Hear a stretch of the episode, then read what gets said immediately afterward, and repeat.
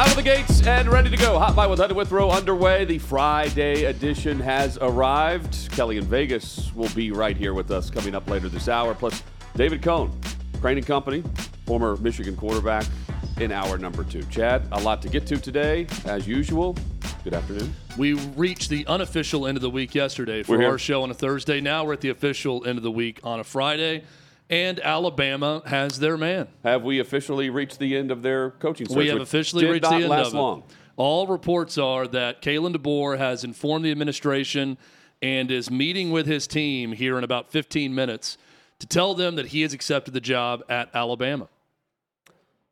How this played out with multiple coaches being mentioned, being called, being discussed, not necessarily officially offered, quote unquote, but the number of coaches, top tier, as Alabama would require here.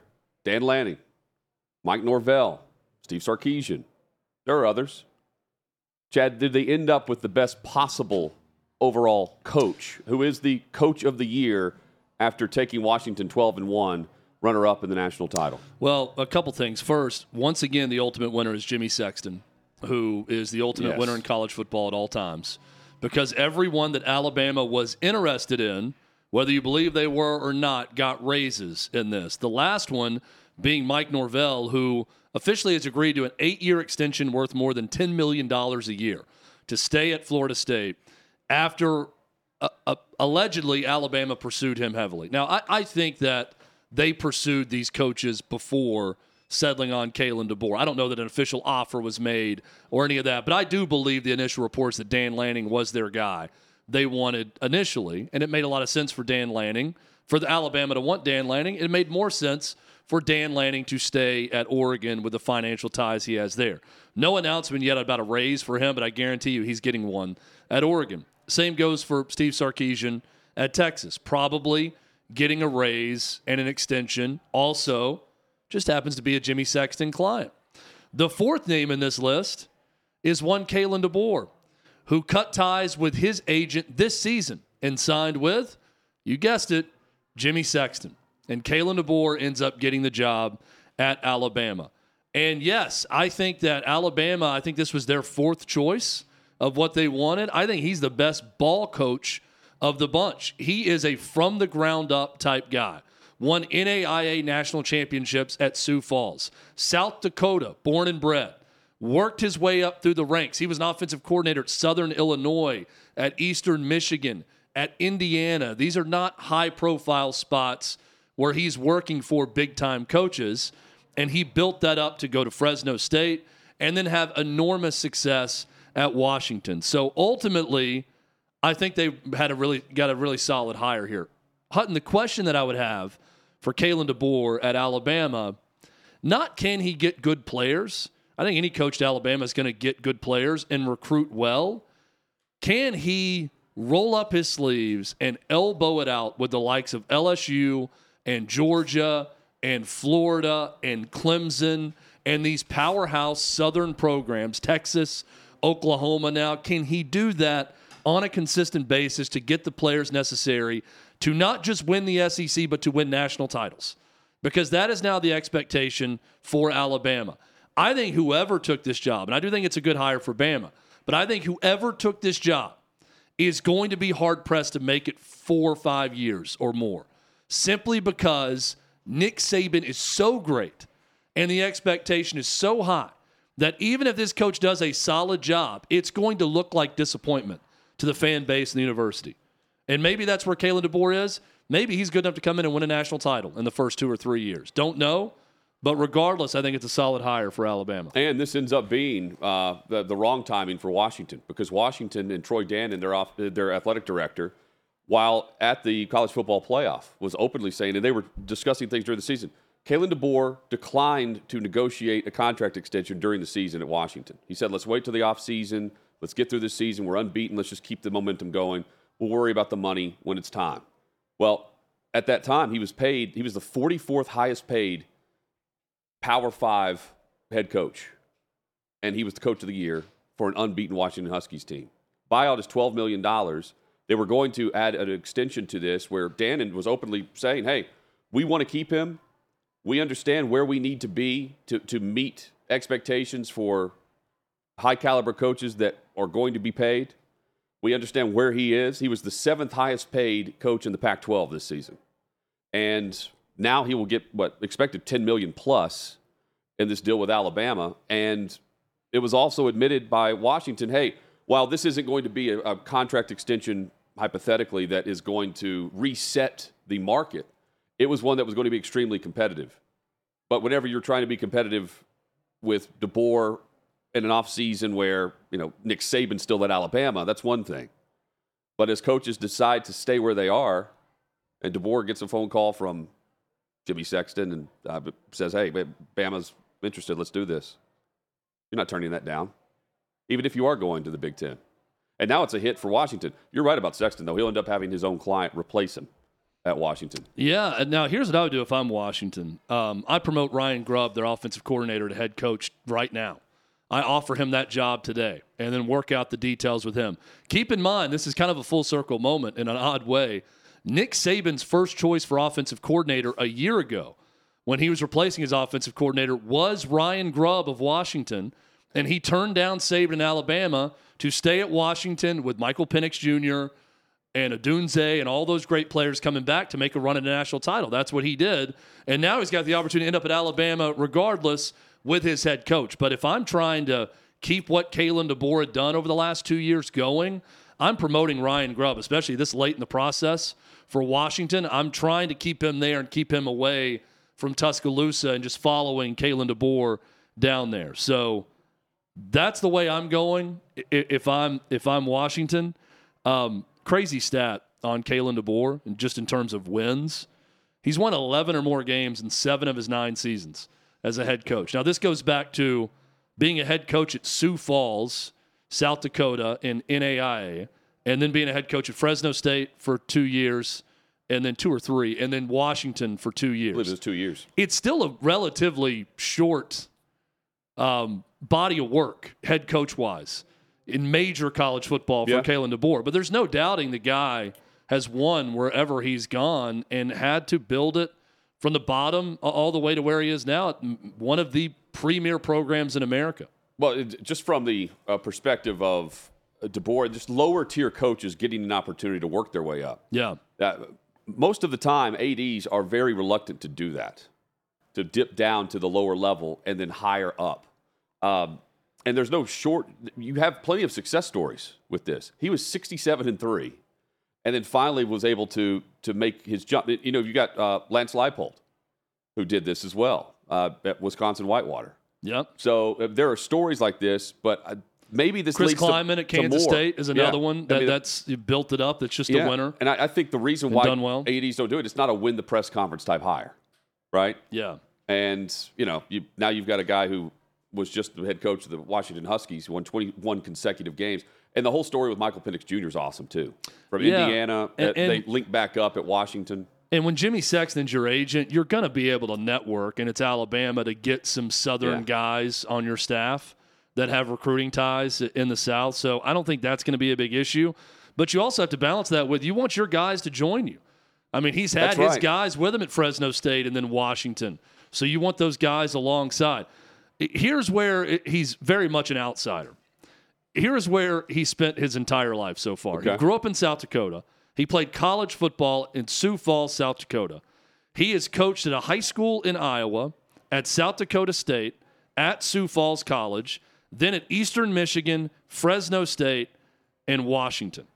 Those are his stops along the way, and also Southern Illinois for Kalen DeBoer. So, nowhere has he ever coached even close to the South. Culture shock is what you're saying. Yes, and look, I don't think that he's this guy, but if I'm going low end, if I'm an Alabama fan and I'm getting nervous about this hire, one name comes to mind, Brian Harsin, who has a very similar track record of only coaching in one part of the country. Oregon and Idaho. That got to Auburn, and it was immediately, hey, this is not – it felt wrong, right? It felt like a misfit situation from the beginning. So, that's what I would caution about. By the way, Southern Illinois, Eastern Michigan, Fresno State, Indiana. I should bring that up also for Kalen DeBoer The closest he's been to Alabama was at Southern Illinois, geographically, and Indiana so far in his career. And he spent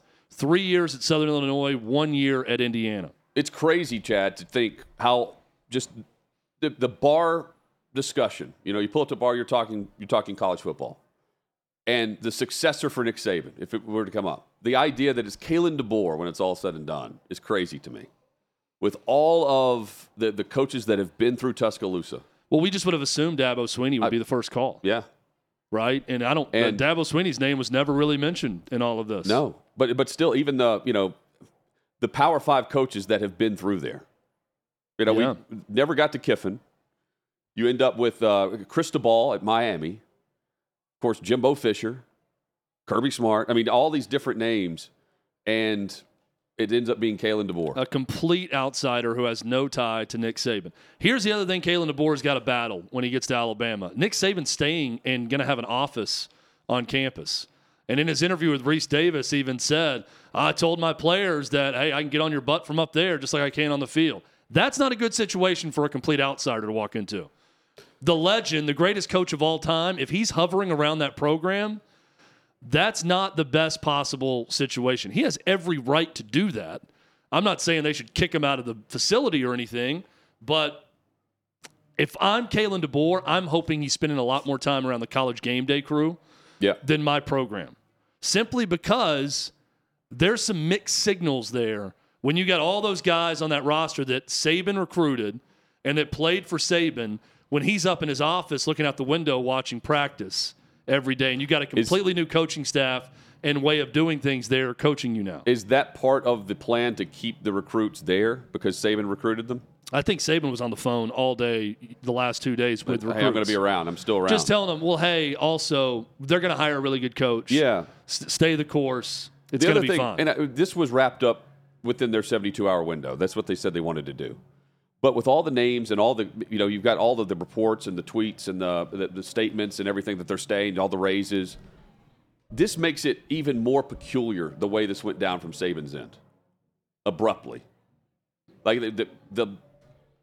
I won't say lack of a plan because they get it done. They get the college football coach of the year, but the stress level to immediately pivot and replace Saban within a 3-day time span. And turn around and then try to keep Saban there in order to stay on the phone and keep your recruits. That was, and the fact he's interviewing the wide receivers coach right before he announces this to his team, very odd. That's the only way I can describe it. It's and he unplanned. Said, I know he said he'd been thinking about it. Yeah, that he'd been going back and forth. It doesn't appear that way. But he even said he second-guessed it the morning of, that it was happening. Like up to the last minute, he was second-guessing himself on whether or not it's time. And then just decided that it was time, even though everybody in his family, he said, is healthy. It's odd. I mean, I think the back and forth of it is strange, but I also don't think that's necessarily a peculiar situation for someone who's been around something that long, that you're going to be going back and forth in your mind and not really know exactly what you're doing for a while.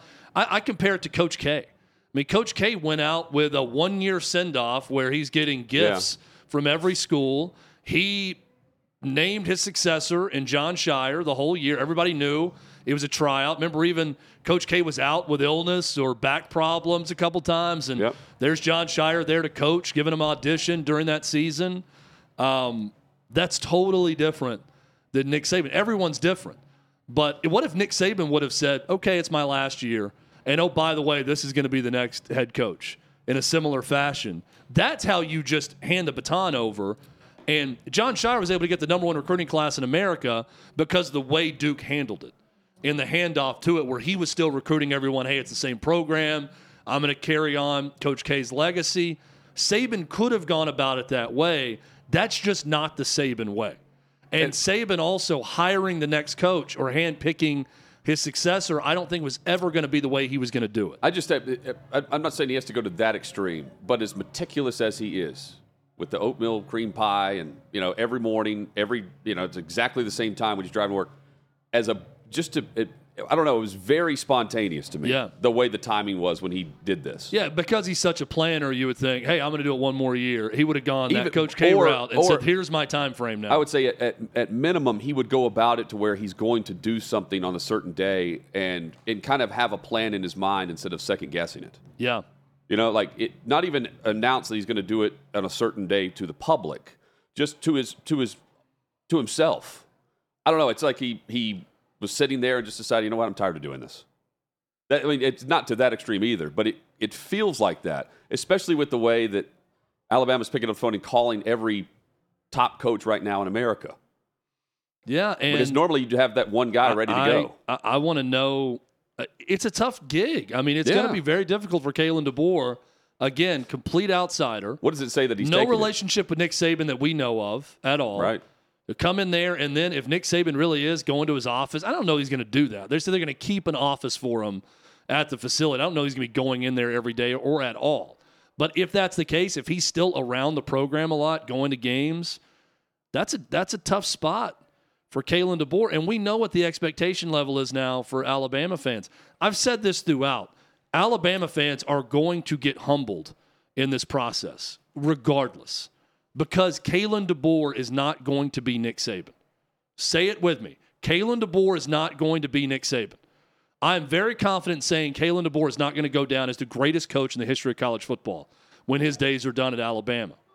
So Alabama's going to have to live a lot like the rest of college football for a little while. Uncertainty, being okay with 2 or 3 losses occasionally, which is just an outrage with Saban as the coach. I mean, a down year was, what, 2 losses a year ago? Yeah, that was a retooling year. That was a rebuilding year, 10-2 and finishing 11-2 on the season with a bowl win, 11 wins.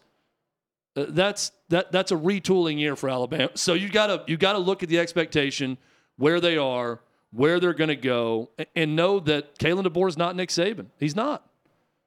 As one source told Yahoo, on replacing Nick Saban, doesn't matter who you hire, somebody's going to have to go in there and take an ass whipping. And, I mean, in many ways, Bama was closer to that second tier of the teams that were chasing Georgia anyway. But Bama was always right there improving. And we saw with Saban maybe his best coaching job on the way out in his final season. How crazy is it, what a turnaround. At the same time, the coach at Alabama and Tennessee are from the state of South Dakota. You got two guys from South Dakota coaching Tennessee and Alabama at the same time, which is crazy. Also, Alabama's first home SEC game under Kalen DeBoer, Georgia, on September 28th. And their road schedule, do you have that pulled up? Welcome to the SEC. I'm pulling it up right now. Their road schedule is brutal as well for Bama this upcoming season without the East and West, without the divisions. Yeah, Western Kentucky, South Florida at home, at Wisconsin as a non-conference game.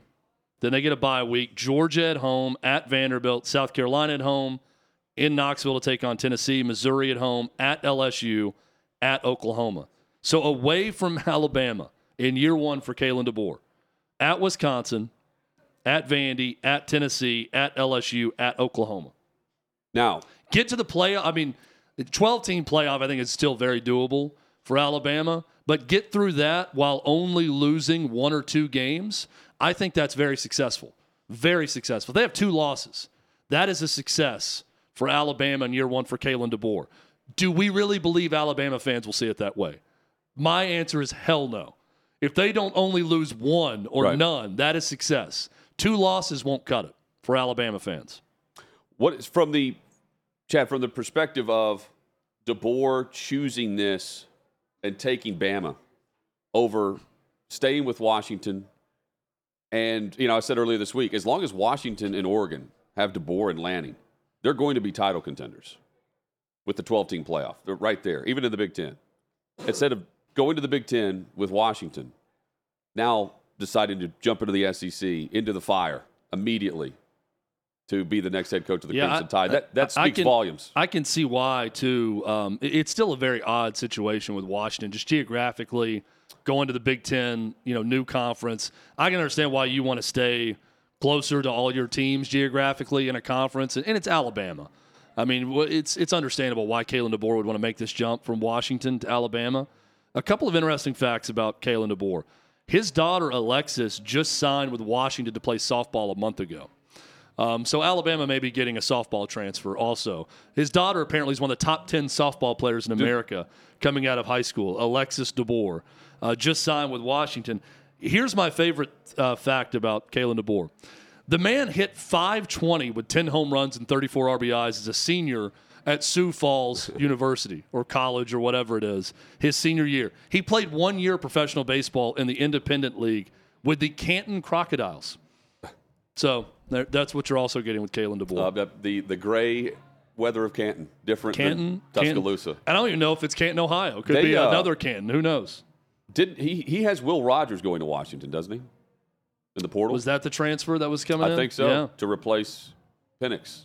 Again, I am promoting Ryan Grubb if I'm Washington and not even going with a search to try to hold things together and seeing if you can replicate some success. Well, now he goes from Michael Penix Jr. to Jalen Milroe and a Bama team that's returning a lot of their players. They've got a couple offensive linemen. One of the players who's not returning as of 20 minutes ago, Isaiah Bond, their leading receiver. He was the first active player on the roster, not commitment, not recruit, that has entered the transfer portal for Alabama. So Mike Norvell, Chad, you said $10 million plus per year in this contract extension at Florida State. 8-year extension, yeah. 8-year extension. Decided to stay with the Seminoles. And after a year where the ACC ultimately kept Florida State from getting to the college football playoff, as well as an injury at quarterback, and at a school where they say they can't compete financially with the rest of the power teams of college football, Norvell's choosing to stay. Florida State's ponying up. And they're also lawyering up, moving up this offseason.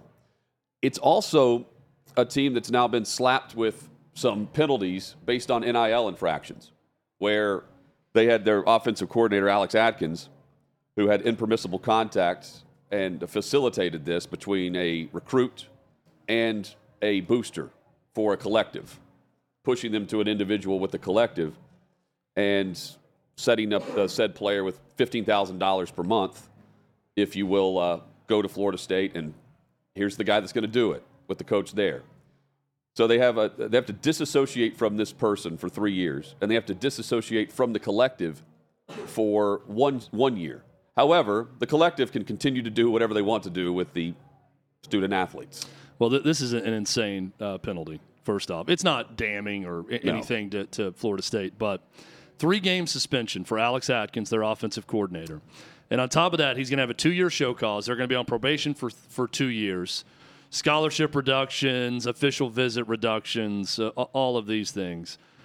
For a coach introducing someone to an NIL collective just seems insane to me, given the state of college sports over the last 2 or 3 years and what has been going on, and that the NCAA, by not having any control over anything and hiding their head in the sands for years, allowed all this freedom to take place, and now this is going to happen. It's just crazy to me. I also look at this and I think, if this is what's happening to Alex Atkins at Florida State and Florida State University for merely introducing a player to a collective to set up payment, for one player, what in the world is Jim Harbaugh thinking about? These are level 2 violations. A level 1 violation of lying and misleading the NCAA that he's facing. This is separate of Connor Stallions.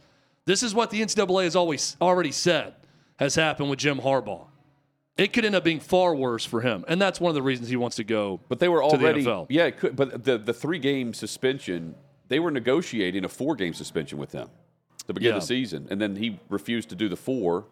Then they self-imposed the 3 after the NCAA stepped back and said, "No, we're not gonna let you dictate what we're going to do." But it was reported 4-game, which was around the 4-game was for the more minor infraction. That's when they were trying to plea it down to a level 2. I think level 1's the worst to level 2, and they didn't. So then the NCAA came back and said, "Not only not enough, but it's a level 1 violation for misleading us during the process." So, but we do see coaches have associations with the collectives now. You just can't be, you can't introduce said booster to. You can't be the one that takes them to the collective. I don't know. Who knows what the rules are? I guess the individual coach can't just hand deliver a recruit on a visit to the third-party collective. Here's what's also funny about this. This is apparently kind of the second collective at Florida State, not the biggest one, that's being hit with this. And all that they're saying they can't do is they can't, like, buy a suite. They can't contribute to the Florida State athletic department. But they can still rep athletes at Florida State.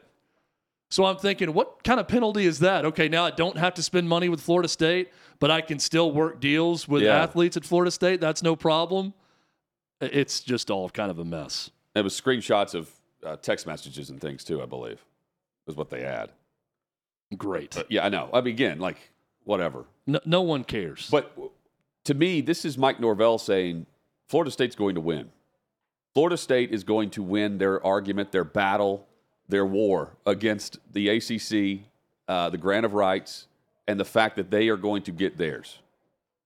Because you can get yours at Alabama if, in fact, they picked up the phone and said, hey, we want you to be the next head coach of the Crimson Tide. He said, I'm staying at Florida State.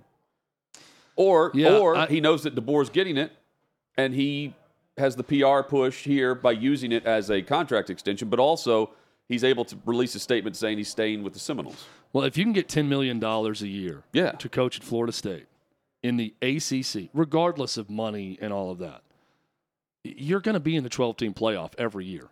I mean, they're going to roll through. They're feasting on a weak ACC right now. So 12-team playoff now, I know the snub for the 14 playoff, but they should be right there competing in that tournament almost every year if Mike Norvell can keep it rolling to that level. Right, but the Norvell and company are admitting they can't based on the grant of rights and their cut of the pie. Well, for the future, for the long term. They're admitting they're at a long-term disadvantage financially. Yeah. But it doesn't mean that Mike Norvell in the short term isn't set up for success within the ACC. Well, being one of the Power 5 conferences. Long-term to me, what he's signed. And again, it'll be adjusted. He gets extended or he gets fired within that time frame. I get it. But a lot is going to change in this contract. If I'm Mike Norvell, I'd much rather be following up the failure that was Willie Taggart and having had this undefeated season this last year and having built and also gone through a rough patch to start at Florida State. It wasn't all good to begin. Now you got it rolling in the right direction. I would rather do that than succeed Nick Saban, the greatest coach in the history of college football at Alabama. I'd rather stay at Florida State, do my own thing, hope that we can get out of the ACC and go to the SEC or wherever. But that had to be, the idea that you can go to Bama where you get anything and everything you need after being at Florida State where you're not getting what you need and your university and athletic department, you're admitting it. You know, your board of directors admitting it to where it's going to be a knockdown, drag out. Lawyers will be paid. You know, like that.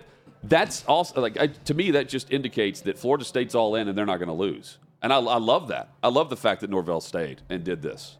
Yeah, but he also had the speech post game after, you know, he's blown out. They're blown out against Georgia. You know, trying to keep his team. I mean, it was a tough spot.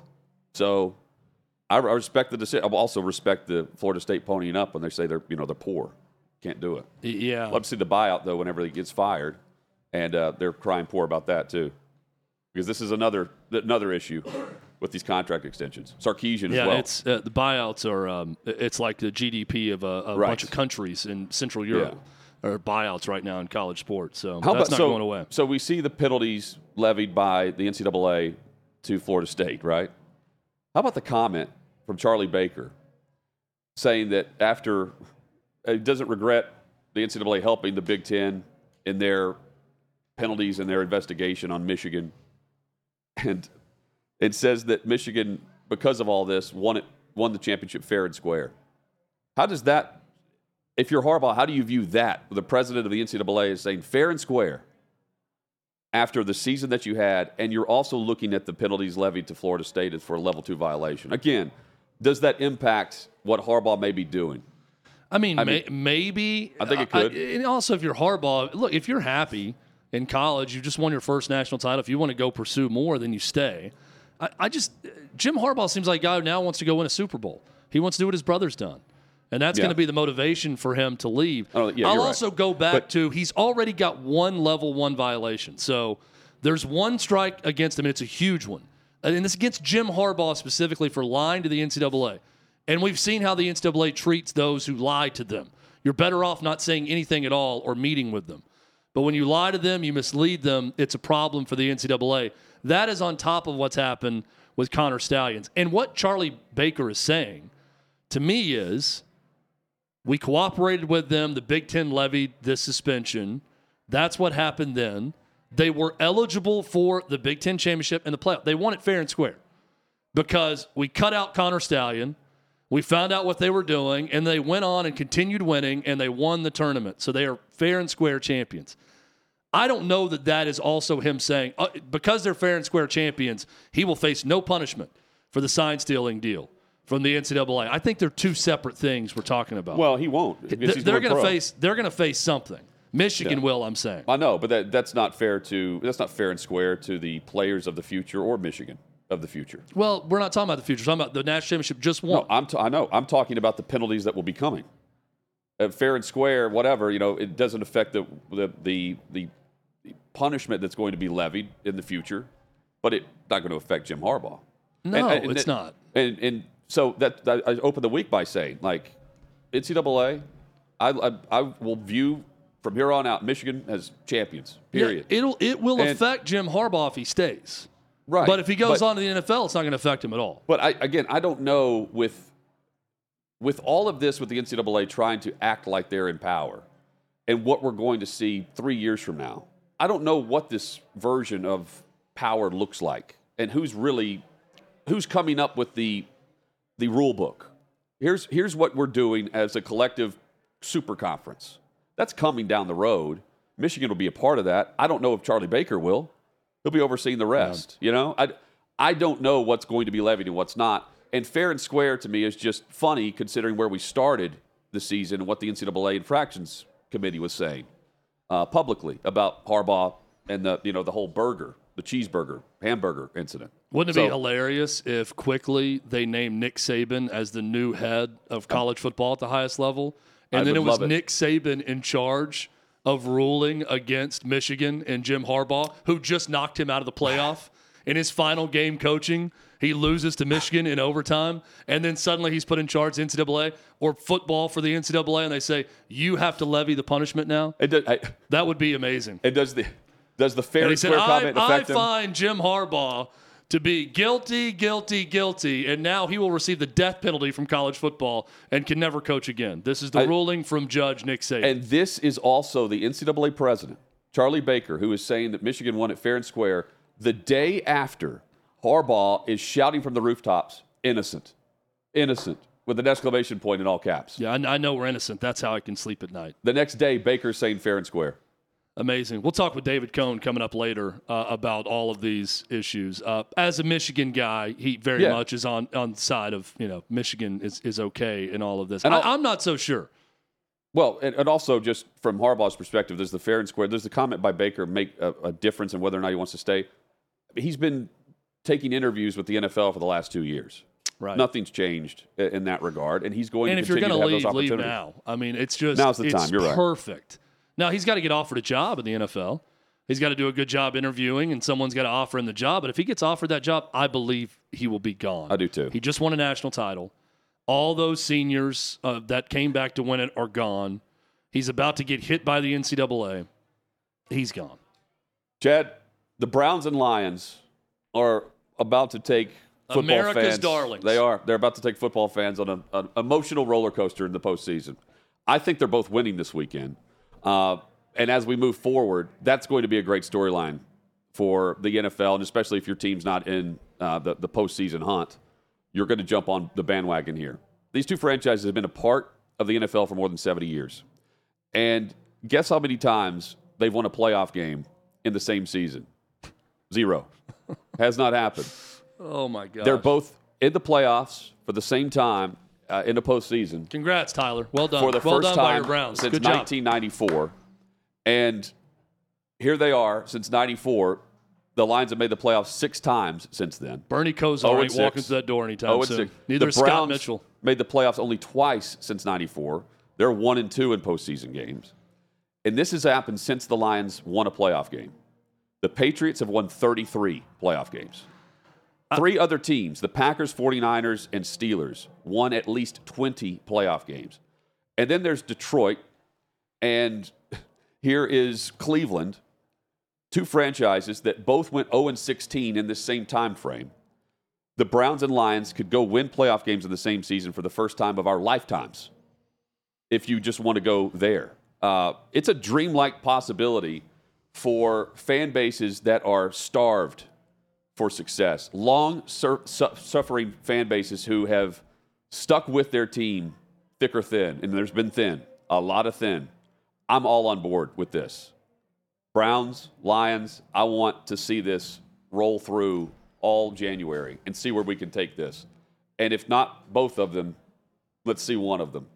Joe Flacco and Jared Goff, the two quarterbacks, and the quarterback issue at both of these franchises. To think that it was Joe Flacco on quarterback number 4 that could do this. The last time we saw him have success in the postseason, 11 years ago, he has 14 touchdowns to 1 or 2 interceptions as he becomes Super Bowl MVP with Baltimore. And then there's Jared Goff, who took the Rams to a Super Bowl against the Patriots. Can he do it with the Lions? And can Flacco do it off the couch? Go do it with Cleveland. Crazy. Let me begin by saying this. Shame on you, Detroit Lions and Cleveland Browns, okay? This should never happen. Yeah. Your ineptitude should never, ever happen. It is a league that is perfected a way to make everyone relevant in short order with their draft system. There's penalties for being good. And then you get a lot of benefits when you're bad. There's a salary cap in play. It's a hard cap. There's no luxury tax in the NFL. They have done the best job of making everyone relevant over time and giving you every opportunity to not be terrible. Top pick after top pick. Terrible for this long. It's awful. Horrible job by both these organizations. Also, bravo, Browns fans and Lions fans. The ones that are left, I commend you. Because it's got to be really bad. I think there are a lot of them. Lions fans more so than Browns. Absolutely. I think there's more Browns fans than Lions fans. But Lions fans have been through it worse, I believe, than even Browns fans over the years. So hats off to all of you who stuck in there with your team and are going to see your way through it. I am with you. I am all in.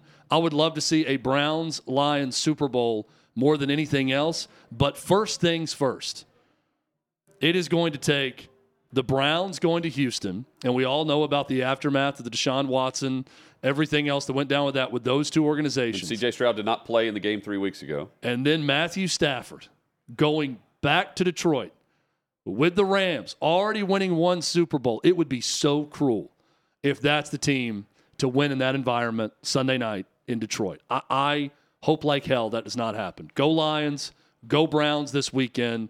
I wish you both luck. And also, shame on both organizations for being this terrible with all those stats Hutton threw out over these years. At least with the Browns, I don't know which is worse. At least with the Browns, they had all of these awful quarterbacks, right?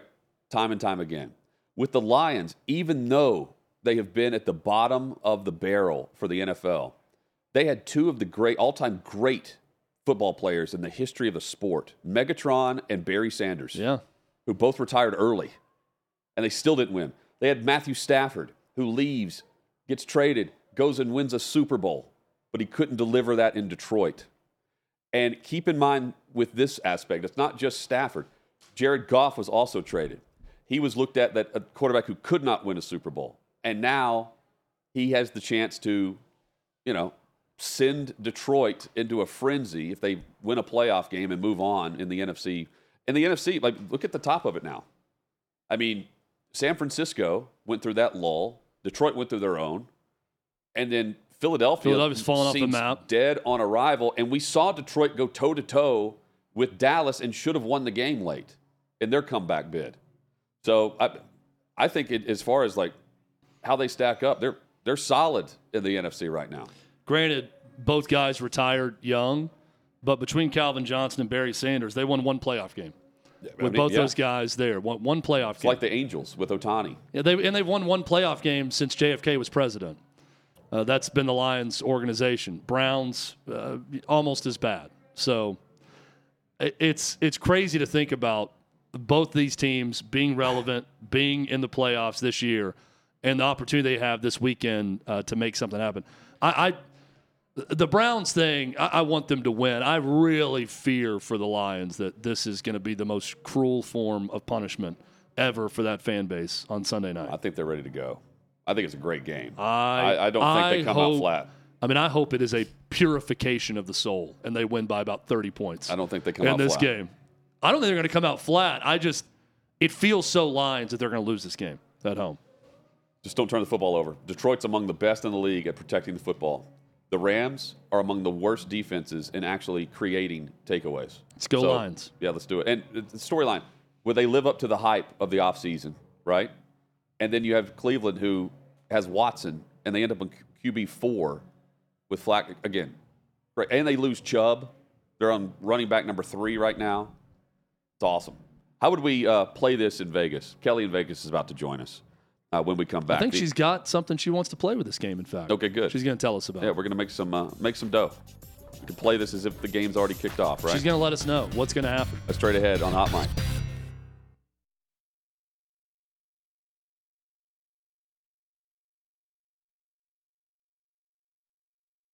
Sixth and Peabody, our location with Yeehaw Beer and Old Smoky Moonshine. Hot Mic with Hunt and Withrow rolls on here on outkick.com/watch. While you're at outkick.com, check out the store. Shop.outkick.com is where you can go for T-shirts, hats, polos, sweatshirts, and more. All the gear. Chad's favorite, Travis Matthews. Also, Kelly's favorite, Travis Matthews. Most likely to yell at the ref, too. Yeah, that could be described as that's Kelly. Kelly in a nutshell. Kelly Stewart. Kelly in Vegas joins us here on Hot Mic. Kelly, good to see you. How are you? Hey, I'm doing all right, arguing with some USC fans currently on the app formerly known as Twitter. I mean, it get your juices flowing on a Friday afternoon. What do USC fans have to say to you? Why are they mad? So it started off with a interesting debate, and I actually think Hutton and I had this debate when I was there in studio, whether the Bears need to draft Caleb Williams or whether or not they need to stick with Justin Fields, whether they're going to keep Flus or not. It was kind of this whole encompassing debate, and obviously Bears fans over the last, let's call it 48 hours have not been happy, right? Eberflus got his contract extended and not fired, and looks like they want to stick with Justin Fields. And I kind of had my own opinion that I think they should trade back and maybe take an O-lineman or, the best wide receiver out of college football this year, Marvin Harrison Jr. And it now has turned into that I hate Caleb Williams. It's so far from the truth. I think he's just not a great fit for the Bears. And I'm not sure where he's going to be a great fit, if we're being honest. And who knows if Caleb Williams even wants to play for the Bears, I feel like he's got a list of demands coming into the league that he's going to have. And it's funny you guys say that, because that's essentially what I said. And unfortunately, I used Mike Florio as a source, and now I'm getting bodied for it because, I get it. He's not exactly the most likable personality, but hey, his agent did say prior to finding out that they actually couldn't do that they would like to have a minority ownership in whichever team drafts him. That is a factual statement. It was said. Now, of course, it wasn't Caleb saying it. It was just somebody who he pays to represent him. Shall we give our pitches for the weekend, Hutton? Go ahead. And have Kelly rate them. I'll begin. Kansas City and Miami are about to play in an ice locker on Saturday night, right? Now, it's going to be on Peacock. Everybody's excited to watch that game on Peacock, I know. Miami's not ready for this. They're not ready for this chill, Kelly. You grew up in Kansas. You know a thing or two about cold weather. They are not ready, and specifically Tua Tagovailoa, who looks awful at times, is going to look like a middle school quarterback in this weather and in these conditions. And Miami has to utilize their speed, and they have to have a quick air attack with Tua Tagovailoa to be successful. I don't think he's going to handle this weather well at all. Tyreek Hill is equipped for it, having played in Kansas City. He's saying he's not going to wear sleeves. He's saying he's man enough to go out there, bare arms and all, and play just fine. He might be right, but someone's got to get him the football. That someone is Tua, not going to be able to do it. Give me Chiefs -4 at home against the Dolphins on Saturday night. Hutton? I'm laying points as well, and I'm laying plenty of them. 9.5 Buffalo. I'm laying them against Pittsburgh. I know the weather's going to be crazy. I just think it's a 10-point game at the end. I could see this 23-13, something like that. I like the Buffalo run game. They've got it. They've got it very good in that regard. And, I mean, Buffalo's the best team right now that I can point to that I have faith in based on the way they've been playing. So, yeah, I'm taking Buffalo, especially without T.J. Watt playing on the opposite side for Pittsburgh. They don't win games if he's not in. So I'm taking Buffalo, and I think they win by 10. I think 9.5 I saw this morning. It's worth playing here. You know, Hutton's trying to piss off everybody that's rushing to bet the under, right? Was 35. He wants to land 36. Everybody's overreacting to this weather. Yes, wind is the biggest factor when it comes to betting NFL totals. So that is something that I am looking at in Kansas City as well. I like the over here, 43.5. I played earlier in the week. It's 44.5 now in a lot of places. And that's because I don't want to overthink this.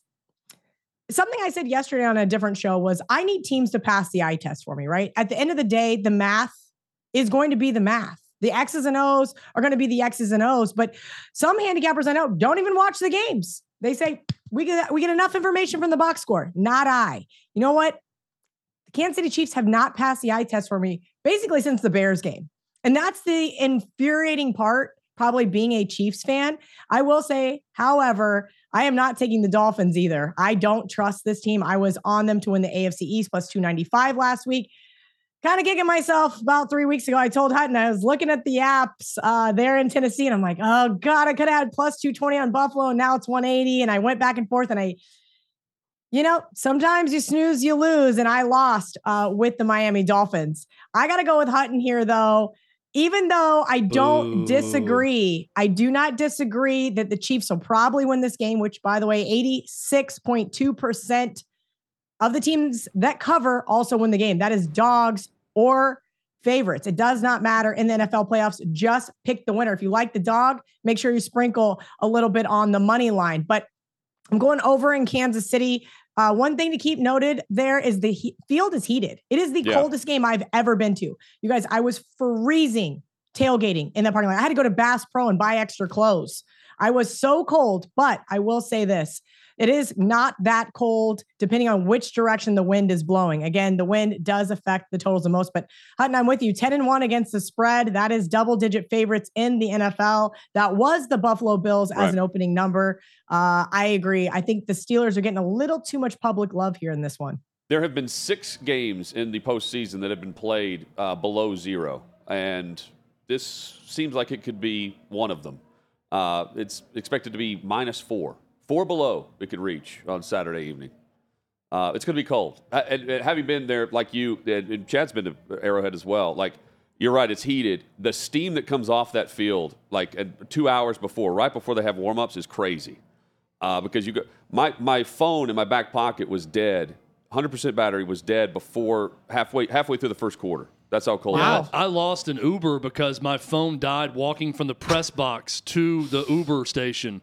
It was so cold for the AFC Championship game. This was 4 degrees. When the Titans were there playing the Chiefs in the AFC Championship game, it was that bad just walking there and waiting on the Uber and watching the phone power die because it's so cold. And if they just beat Buffalo, they'd be hosting a game right now instead of having to play this weather. Yeah. We get the Bills, right? In this? I think so. Bills, Chiefs. Now they get to control. By the way, Tua Tagovailoa -118 to throw a pick. I'm also going to play that. So I'm going to go that -118 throwing the pick and Chiefs -4. But Kelly, you might as well add Josh Allen -125 while you're at it. That's all but guaranteed as well. And I don't use those words lightly, but Josh Allen is the gift that just keeps on giving. And hey, Joe Flacco, while he has been really great in the playoffs, 11-4 against the spread in the playoffs in his career, I think he's due for a stinker. So maybe put him to throw an interception while you're in there as well. What was it, 3 or 4 weeks ago, Houston played Cleveland, but CJ Stroud did not play in that game due to, I think he was recovering from concussion symptoms. How much does that play a factor in this spread, and how does it play a factor in how you play this game this weekend, Kelly? You know, it's tough. Whenever you have rookie quarterbacks and quarterbacks making their playoff debuts, you're kind of going, this is a tougher handicap. I chickened out. I put the Texans in a teaser with the Dallas Cowboys. So I took them up over that touchdown here. But I could also make a case for the Texans plus 125, depending on where you like to shop. This team has been great at home, 6-2 against the spread in their last 8 as underdogs. As far as the difference between CJ Stroud here and this one, I think it makes a huge difference. CJ Stroud has been by far the best rookie we've seen since, well, Patrick Mahomes. And yes, I'm okay with saying that because I have been very impressed with what he's been able to do. Obviously, he's probably going to win Offensive Rookie of the Year. I do think that this guy who's thrown over 4,000 passing yards, 23 touchdowns, and only 5 interceptions is going to get the win here at home. I am all about what Flacco did for the Browns. I know Chad wants to see the Browns in the Super Bowl, but I think they're going home with an early exit. I want to see the Lions in the Super Bowl too, yeah. Kelly, but I am scared to death that it's going to be the cruelest form of punishment ever in the NFL for Matthew Stafford and the Rams to go back to Detroit and then beat them after having already won a Super Bowl with that trade a few years back. What are you playing in this game? Oh, I am not overthinking this one at all. And this is a very square play and not usually up my alley. We'll talk about the side real quick, and then I'll tell you why I'm on the total. I think a lot is being made about Matthew Stafford's return to Detroit. Why aren't we talking about this team that snubbed Jared Goff after he lost the Super Bowl? Nobody seems to care that Jared Goff may have revenge on his mind, which is, by the way, a qualitative measure that we cannot quantify. So I don't know how to handicap who is going to have more revenge. I will say this, the Rams, kudos to them. They totally exceeded expectations for this year. Everybody thought they were dead in the water. They were going to be rebuilding. Puka Nacua also should have been in high rankings for Rookie of the Year, Offensive Rookie of the Year. The kid has been an absolute utter stud, but I think that it dies here in Ford Field. I like Dan Campbell. I like what he is capable of doing. This is going to be a coaching of the minds, but I don't think we're going to see very much defense here. I think we are going to see offense from both sides. I made the game 31-30. I think it's going to be absolutely and utterly awesome. And I don't really care who wins because I just want to see an absolute and utter shootout here in Detroit. And how much will we want to forget the matchup with Philadelphia and Tampa Bay, given that the Eagles, you mentioned the previous matchup dying. I feel like you've got dead on arrival for Philadelphia right now. And I'm pissed off about it. This game is going to visibly look like Jalen Hurts' middle finger. AJ Brown by the end of that's what it's going to look like watching it. AJ Brown again misses practice today, so it doesn't look like he's trending towards playing in this. We take a Tampa? I took Tampa. Tampa's my best bet this week. I took him plus 3. How can I not? How can I take away the gift that the New York Giants gave me last week? I got to cash. This team started out 10-1, and I got to cash under 11.5 wins. Like, I should never complain to the gambling gods ever again after getting, and it was so easy. Has Philadelphia packed it in? We're going to find out. I don't know. I hate how much love is on Tampa Bay as a dog here, though, but Baker Mayfield is the dog in this situation. This man has been fighting to keep a starting position on a team. He has been playing at, I think, a high enough level that they can beat this Philadelphia defense. I watched this game week 3. I was on the Bucs in that same scenario. Jalen Hurts, 2 interceptions. I saw it with my own eyes, and I'm going, Todd Bowles, you got to be able to capitalize offensively. And I was calling for his head. Now he's got his team in the playoffs here. I think they get the win. I just found out right before I went on air. I got free tickets to this game. All right. But I think you're right. I think it's going to be a terrible game. It's going to be like a 2014 final. I'm going to be up there with, a couple of margaritas by halftime, being like, did anybody score down there yet? This is getting kind of boring, but I do think Tampa wins this one. Unfortunately, Eagles, with their defensive woes, their injuries starting to pile up, I think Tampa Bay not only wants this one more, but is the more qualified team this late in the season. Yeah, Temp's going to be slightly better in Tampa than in Kansas City and Buffalo. Just a little bit better. Good. They're saying it might rain. He did call. My buddy Jeff was like, hey, do you want our tickets? I had them up for sale. Nobody's buying them. I go, yeah, of course I want to go. So we'll see. I don't think the Tampa Bay fans are that excited for this one for whatever reason. Their fandom's a little funny since Tom left, but a little slight drizzle could be could be a little somber, so I might be taking a nap by the third quarter. Winning team with 20 points sounds like a Kansas City game this season. You didn't mention Dallas, but Dallas, you play trends, right? You ride them. Are you doing that with the home streak that Dallas is on now, and the fact that Green Bay's also on a nice run? Yeah, Green Bay was my best bet last week, guys. I apologize for missing the show. I had a bunch of family in town, so I took the day off. But it was not easy, but kind of how I expected that game to go. Not only did Green Bay own Chicago, but they proved that they owned them once again. Now, as far as this one goes, we saw this one come from 7.5 to 7. That makes me very nervous, very, very nervous, in fact, because whenever you move off a key number like that, that's some big time money. I think people are buying in on Jordan Love here. I think people are not buying the Dallas Cowboy hype. I don't think either coach has the wherewithal to win a playoff game, at least not from what I've seen. And that is a dig at both of them. But I wussed out here. I teased Dallas early in the week down to -1.5. I think they will win the game, which, as I mentioned, basically says that they're going to cover as well. But I think the Packers are going to give them a dogfight here. I think this one also could be an over shootout type game. So keep an eye on the total. Obviously, indoors, one of the only games besides Detroit and LA that you don't have to worry about the weather. Let's cash some winners this weekend, Kelly. Let's do it.